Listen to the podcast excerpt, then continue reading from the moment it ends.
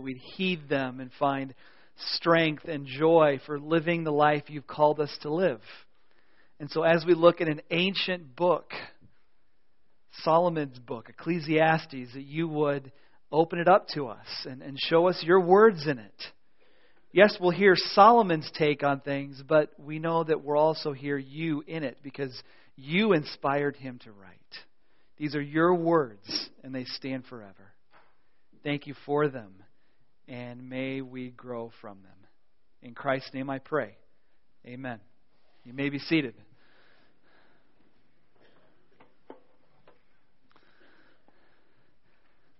So, what a great Sunday. And I'm thinking, 30 years, and, I, and I'm preaching Ecclesiastes chapter 2. I don't know how that connects at all. But maybe at some point in the sermon, I'm going to make a connection to the 30 years. You know, we'll see. I have no idea. But uh, as I was reflecting this morning and, and hearing the Bonac share, which was amazing, I, I just, you know, it's like I could have preached a message on God's faithfulness today. But I'm trusting that since He didn't give me that. Uh, thought earlier than today, I won't uh, change course right now. I'll have you turn to Ecclesiastes chapter 2. Uh, just a reminder again, there's no children's church this summer, so we're not dismissing kids at this time. Um, if you go to Ecclesiastes chapter 2, again, easy way to find it. Psalms is kind of in the middle, and then you go Psalms, Proverbs, Ecclesiastes. Song of Solomon's reflections on life and the meaning of it and uh, we're going to spend the summer looking at it and growing from it. The question I'd like to answer this morning is what's wrong with the pursuit of happiness? What's wrong with the pursuit of happiness? And by that, I do not mean, uh, well, let's put it this way. We all do things every day that make us happy. You know, you get up and have a cup of coffee. Why do you do that? Some of you are drinking it right now. I saw you take a drink. Um, um, why do you do that? Because it makes you happy in the morning, and that's what you need. Uh, so I'm not, I'm not talking about that. I'm talking about pursuing happiness as the end goal of life. What's the point of my marriage? To make me happy. What's the point of my job? To make me happy. What's the point of getting a paycheck? To buy things that make me happy.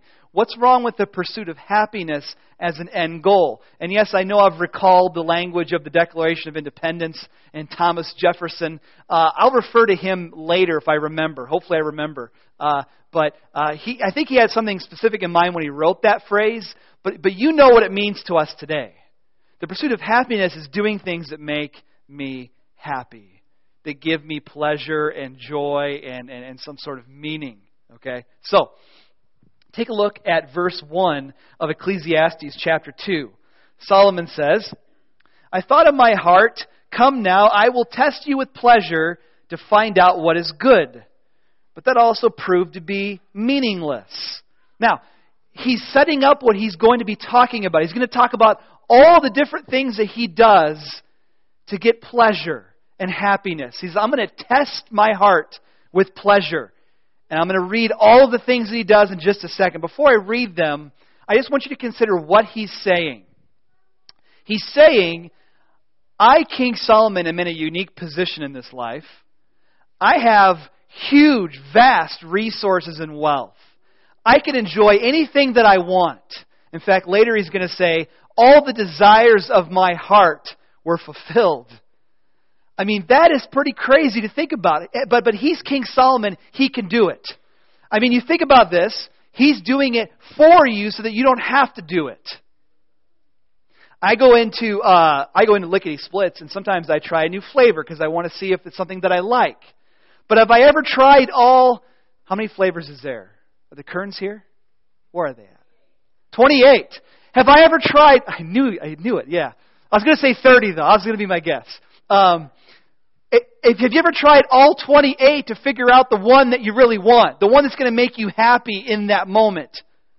Has anyone ever done that? Of course not. Not that you know of. Yeah. You wouldn't do that. You'd be full by the end of trying all 28. Now that I put that thought into some of your immature hearts, you're going to go out and. Uh... no, don't do that. Don't do it. Um, Solomon is saying, I've tried all 28 flavors. Let me tell you about it. It's meaningless. It's meaningless. Now, the word meaningless is, is the word hebel. The word hebel. And, and, and hebel is literally translated vapor or breath. Vapor or breath. It's just a breath. And so figuratively, you read Hebel and you go, okay, a, a breath is brief, it's here now and gone the next. Vapor, it's there, disappears. Hebel.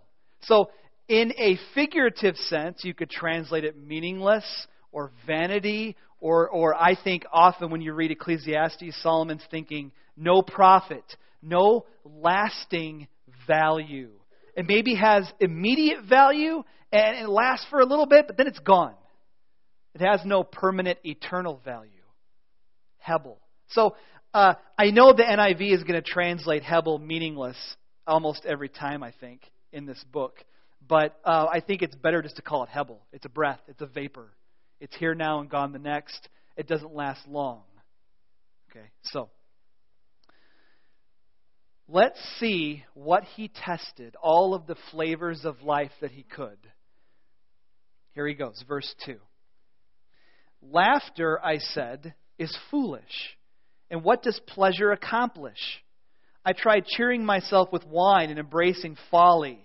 My mind was still guiding me with wisdom. I wanted to see what was worthwhile for men to do under heaven during the few days of their lives. I undertook great projects. I built houses for myself and planted vineyards. I made gardens and parks and planted all kinds of fruit trees in them. I made reservoirs of water groves of, uh, to water groves of flourishing trees. I bought male and female slaves and other slaves who were born in my house. I also owned more herds and flocks than anyone in Jerusalem before me. I amassed silver and gold for myself, the treasure of kings and provinces. I acquired men and women singers and a harem as well, the delights of the heart of man. I became greater by far than anyone in Jerusalem before me.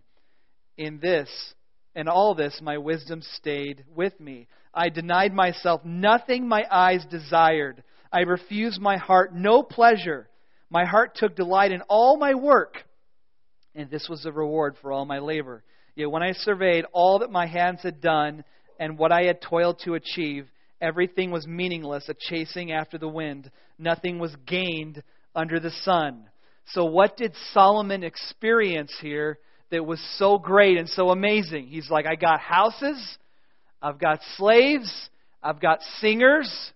Some uh, interpreters like to say that the harem is actually, it sounds similar to the word flutes, but when he says all that a, uh, all that a man desires, I think he really does mean a harem. I think he means sexual pleasure, uh, because the flute, I don't think, gives that much uh, that you desire in your heart. Sorry, flute players. Just, just, that's, I think that's what he means. Um, but uh, so, so if his heart desired something, he got it. He experienced it for you so you don't, sorry, so you don't have to. So you don't have to experience it. Should I shake this a little bit? Here we go. All right. Well, we'll see. Okay. So, having experienced all of that, and some of it sounding uh, not necessarily according to God's morality, you can look at uh, Torah and find places that give kings guidelines for how to live, and this is not it. But this is what he did. This is what he did. And so he uh, had all the pleasure that he wanted, and he says it's meaningless. Now, what I want to do is get beyond the hebel of it all, and I want to look at why it's hebel. Why is the pursuit of happiness as your end goal? Why is that hebel? I'm not saying happiness is hebel. But I'm saying, why is the pursuit of happiness as the chief goal of our lives Hebel? Okay? I'm going to have you skip over a few verses and go to verse 17. Because for a few verses, Solomon talks about wisdom, and that would take us much longer than I have time for today. So he talks about wisdom for a few verses, uh, how it's better to be wise than to be a fool. Even if, even if everything's Hebel, it's still better to be wise. But I want you to pick it up in verse 17. Here is his reflection on the laughter, the wine, the women, the projects, the houses, the vineyards, the waters, the reservoirs. Here's his reflection on all of that. Here it is, 17. So I hated life because the work that is done under the sun was grievous to me. All of it is Hebel, a chasing after the wind. I hated all the things I had toiled for under the sun because I must leave them to one who comes after me. And who knows whether he will be a wise man or a fool. Yet he will have control over all the work into which I've poured my effort and skill under the sun. This too is Hebel. So my heart began to despair over all my toilsome labor under the sun. For a man may do his work with wisdom, knowledge, and skill, and then he must leave all he owns to someone who hasn't worked for it. This too is meaningless and a great misfortune. What does a man get for all the toil and anxious striving with which he t- labors under the sun? All of his days, his work is pain and grief. Even at night, his mind does not rest. This too is meaningless or Hebel. Now, what's the problem with the pursuit of happiness as the end goal of life? Well, if you look at what we've read here, look at verse 10 again. I denied myself. I denied myself nothing my eyes desired. I took. I refused my heart no pleasure. My heart took no delight in all my work, and this was the reward for all my labor. The reward was the temporary pleasure of what he just did. It was there, and then it was gone. Would you also look at verse uh, 18? Look at verse 18. I hated all the things I toiled for. You mean those things that made you happy? Yeah, I hated those things under the sun because I must leave them to the one who comes after me. Now, I'll talk about the one that comes after in a second. But, but looking at this from one angle, Solomon is saying the old adage, you can't take it with you. It's temporary. It's here now and it's gone. And even if you can have something that gives you pleasure throughout your life, you're going to die and you're going to leave those things. Even if you make a ton of money, you're going to die and leave it behind. All pleasure is temporary. The problem with pleasure is that it's not forever. That's the problem with it.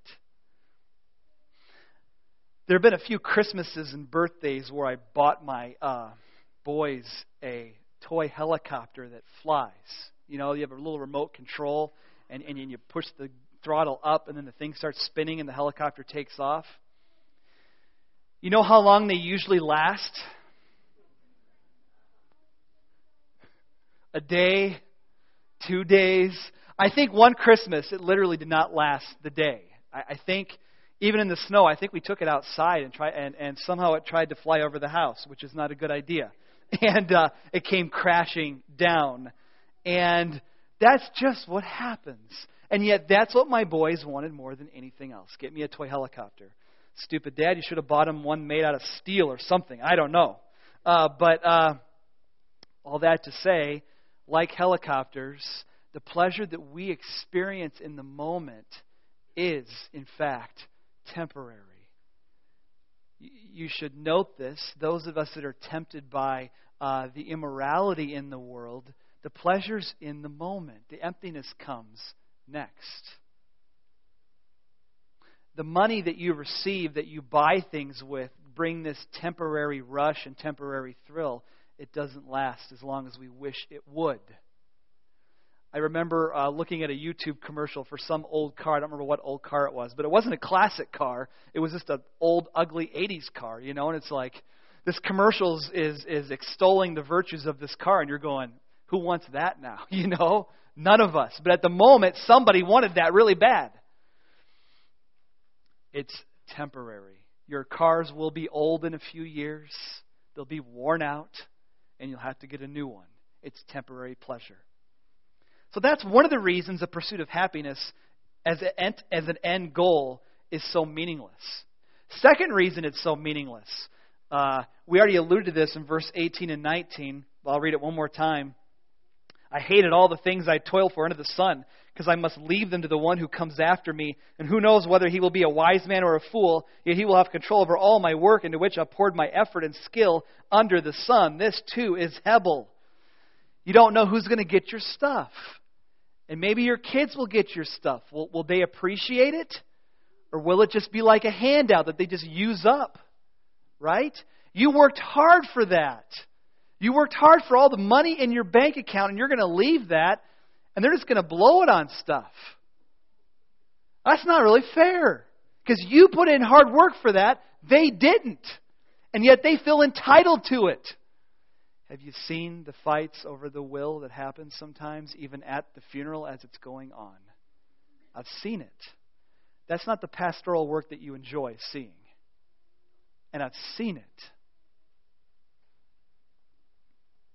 I won't belabor the point there. Thirdly, look at verse 22 and 23. The third reason the pursuit of happiness is, is ultimately meaningless is, he says, uh, verse 22, What does a man get for all the toil and anxious striving with which he labors under the sun? All his days his work is pain and grief. Even at night his mind doesn't rest. This too is meaningless. It's Hebel. Uh, he says, The problem with happiness is you work hard for it. I worked hard to get that car. I worked hard to buy that boat. I worked hard to be in the house that we're in today. I worked hard to have this much money for retirement. But all of those years were hard on me. And there was anxiety. And it was just difficult. But I got the things that I know are going to make me happy. What about all the unhappiness that you experienced getting there, you know? What about those years and those days? Some of us hear about CEOs and how much they make, the millions, the millions that they make, and the bonuses that they give themselves. And, and we're kind of appalled by a lot of that. Do you know what a CEO's schedule is like, though? I do. Not that I've been one. right? um, here's uh, AOL CEO Tim Armstrong wakes up at 5 a.m., out of the house and working from his car by 7 a.m., works till 7 p.m. So 7 a.m., 7 p.m. Uh, he starts sending, usually starts sending emails immediately after waking up, but now he restrains himself to start sending emails at 7 a.m. Weekends are his family time, but he's back at work at 7 p.m. on Sundays. Helena Morrissey, CEO of Newton Investment, gets up at 5 a.m. in the morning, sometimes earlier, and immediately starts sending emails until her kids get up. She has family dinner scheduled about 7:30 p.m but then works goes right back to work after that, sometimes for two more hours to prep for the next day's meetings. Uh, Vodafone CEO Vittorio Colao is up at 6 a.m., exercises for 40 minutes, then works nearly continuously until 10:45 p.m., pausing only for family dinner. Now, I think these CEOs even though they're getting paid big bucks, prove Solomon's point. You can have it all, but there's a cost on the way to getting it all. And are you really willing to pay that cost to have it all, quote unquote? All that happiness that you can now buy yourself. They agree. They agree. And I'm not saying those CEOs are saying it's all Hebel. Maybe they're doing their work as gladly as they can, but they prove Solomon's point is right and true. What's work like in your life? What hours do you pull? How does your family sacrifice in your pursuit of happiness? Who suffers? And is that what God intended for you?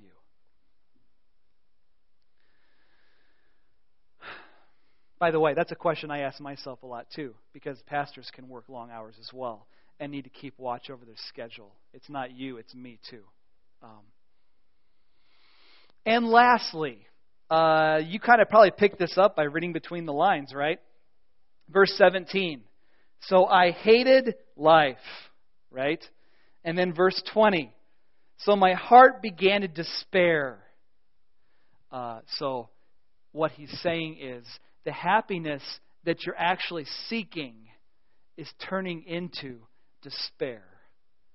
The thing that I wanted by working these long hours is driving me crazy. I'm starting to hate life. The happiness that I thought I was going to get from marrying the perfect person is now turning into despair because I found out they're not the perfect person. Neither am I. The things that you think will make you happy, because you placed all your hope in them, end up making you hate life. Because that's what Solomon did. I'm seeking happiness and experiencing all of these pleasurable things. And I hated it. So, the next time you say, but I haven't tried that flavor of ice cream, I don't own that nice of a car, that nice of a boat, that nice of a house, I don't make that much money, my spouse isn't that great. Oh, dare you say that. But maybe you say it in your heart. You should stop yourself and say, if it all was perfect, I'd still despair. So maybe my problem lies elsewhere. Okay, so Solomon, your problem lies elsewhere. Tell me about it. Okay, end of the passage. Here we go. Verse 24. A man can do nothing better. Oh, this is such a hard passage. I'm not even going to tell you what I think about it. Um, the word better is not really there in the text. The NIV translators and most other Bible translators put that word in there because this phrase is similar throughout the book. What if you took out the word better? They would say, A man could do nothing than eat and drink and find satisfaction in his work. This too I see is from the hand of God. You can do nothing. I mean, to just eat and drink, you're not going to figure things out. For without him, who can eat or find enjoyment? And then verse 26. Here's where Solomon goes for it. To the man who pleases him, meaning God. God gives wisdom and knowledge and happiness, but to the sinner he gives a task of gathering and storing up wealth and handing it over to the one who pleases God. This too is Hebel, a chasing after the wind. Do you catch it? His conclusion then is, and here, here, here's, here's your uh, conclusion on your notes please God, and he'll give you wisdom and knowledge and happiness. And maybe you underline happiness since that's what we're talking about this morning. Please God. And God says, I'll just give it to you. I got a lot of joy to hand out. I'd like you to have some. And you're pleasing me, so here it is. Here it is. Tell me a verse in the Bible that tells us to seek our own joy. Do you know one? Tell me the verse in the Bible that commands us to pursue our own happiness. The Bible has a lot to say about happiness and joy, but it never tells you to go after it. Isn't that weird? Now, someone will come up after me and probably have a good one, but as far as I know, it's not in there. It's, it's just not in there. Jesus' words. Let's suppose that Jesus agrees with Solomon here. You think he's probably got some things to say that sound like this. Uh, first verse, first passage. Uh, John 15:10. If you obey my commands, you'll remain in my love, just as I obeyed my Father's commands and remain in his love. I have told you this so that my joy may be in you and that your joy may be complete. Would you like complete joy in this life? Would you like to get rid of despair, depression, anxiety? I know depression is a loaded word that sometimes has chemical uh, reasons, so I, I, you know, I'm going to be careful there.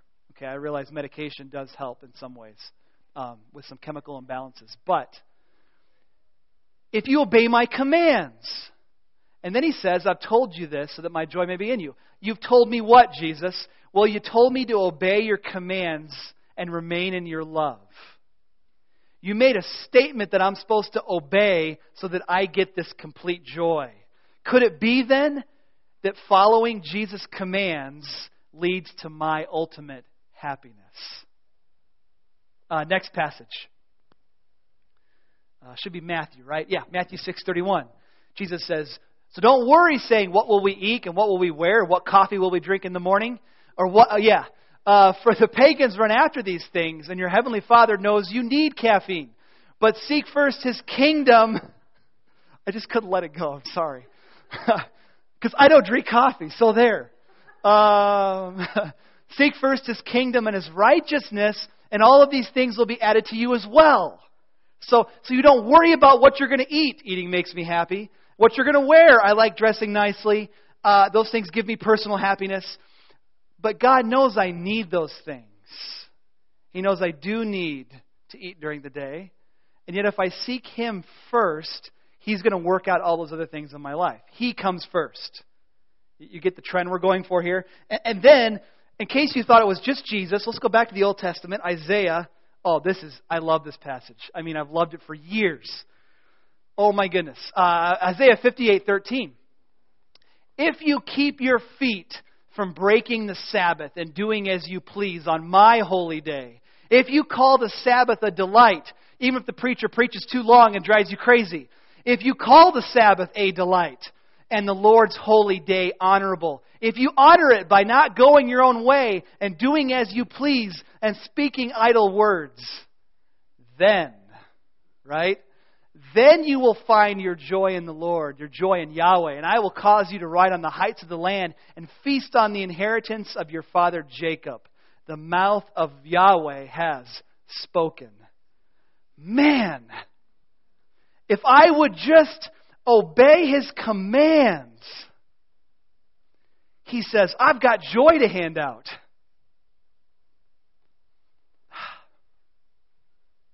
But I thought I was seeking things and, and other things that make me happy. When Thomas Jefferson wrote uh, in the Declaration of Independence that we're entitled to life, liberty, and the pursuit of happiness, I read, I read a number of articles this week about that phrase, and what most of them seem to conclude is Thomas Jefferson was reading other writings at the time about the pursuit of happiness, and that the pursuit of happiness wasn't about your own personal pleasure, wasn't about my own individual thing here going on. He said, actually, uh, and I'm going to quote this here, this one article. Um, Alexander Hamilton and other of the founding fathers refer to a social happiness. It was civic virtues. It was, um, where's, where's my civic virtues like courage, moderation, and justice. Courage, moderation, and justice. As we pursue these virtues as a society, we are pursuing happiness in America. Okay? So, although that phrase has been turned around and we would read it as, do what makes you happy, that's probably not what Thomas Jefferson meant when he wrote it. It was more of a civic thing. It's all of us as a society pursuing virtuous things like courage, moderation, and justice. Interesting. Now, uh, last thing I want to say, and then we're done, and, and we'll sing and then we'll take communion, um, is how in the world do you please God? Please Him. I talked about seeking God and pleasing God. Uh, for those that would like that spelled out a little more clearly, uh, there's a lot of verses about pleasing God. Let me give you a couple really awesome ones. Uh, let's do the Hebrews one first. Without faith, you know this, it's impossible to please God because anyone who comes to Him must believe that He exists and that He rewards, we could put in parentheses, right? He rewards with joy those who earnestly seek Him. He rewards, one of His rewards is joy. Those who earnestly seek Him. And then you've got in verse 7 and 8, which we're not going to put up there, but you've got, by faith, Noah built an ark. He obeyed God. Joy. You've got, by faith, Abraham left his home country to the land God told him to go to. He obeyed joy. Okay? And then, uh, 1 Thessalonians 4, one more. Here's the Apostle Paul on it. Finally, brothers, as we instructed you how to live, how to live in order to please God, as in fact you are living. Now we ask you and urge you in the Lord Jesus to do this more and more, and then guess what he does after that? He starts talking about immoral things that you're supposed to avoid so that you could live a life pleasing to the Lord. He goes straight to sexual immorality in the next verses, actually. Um, how do I please God? I'd say two words faith and works. Those are not new ideas. You know that. If you want to be happy in this life, you will stop pursuing happiness and you will pursue your Savior. You will place your faith in Him and you will obey all the things He's commanded so that His joy may be in you and be complete. Let's pray. Jesus, it's amazing that Solomon agrees with you so, so clearly. So clearly. It shouldn't surprise us because it's all your word, Jesus. Your words stand forever. But to see it like that, Would you please help us stop putting our trust in things and people to ultimately make us happy and start placing our hope ultimately in you? Yes, I know you've given us things to enjoy. You have. You've given us spouses, wonderful people that we enjoy and love deeply. But may we never may we never put our ultimate pursuit of happiness in any of that, but only in you. For those of us that are hopelessly lost in this cycle of working and getting stuff and thinking it will make us happy, will you please help unravel the loyalties of our heart so that we may, we may be loyal to you? In Jesus' name I pray. Amen.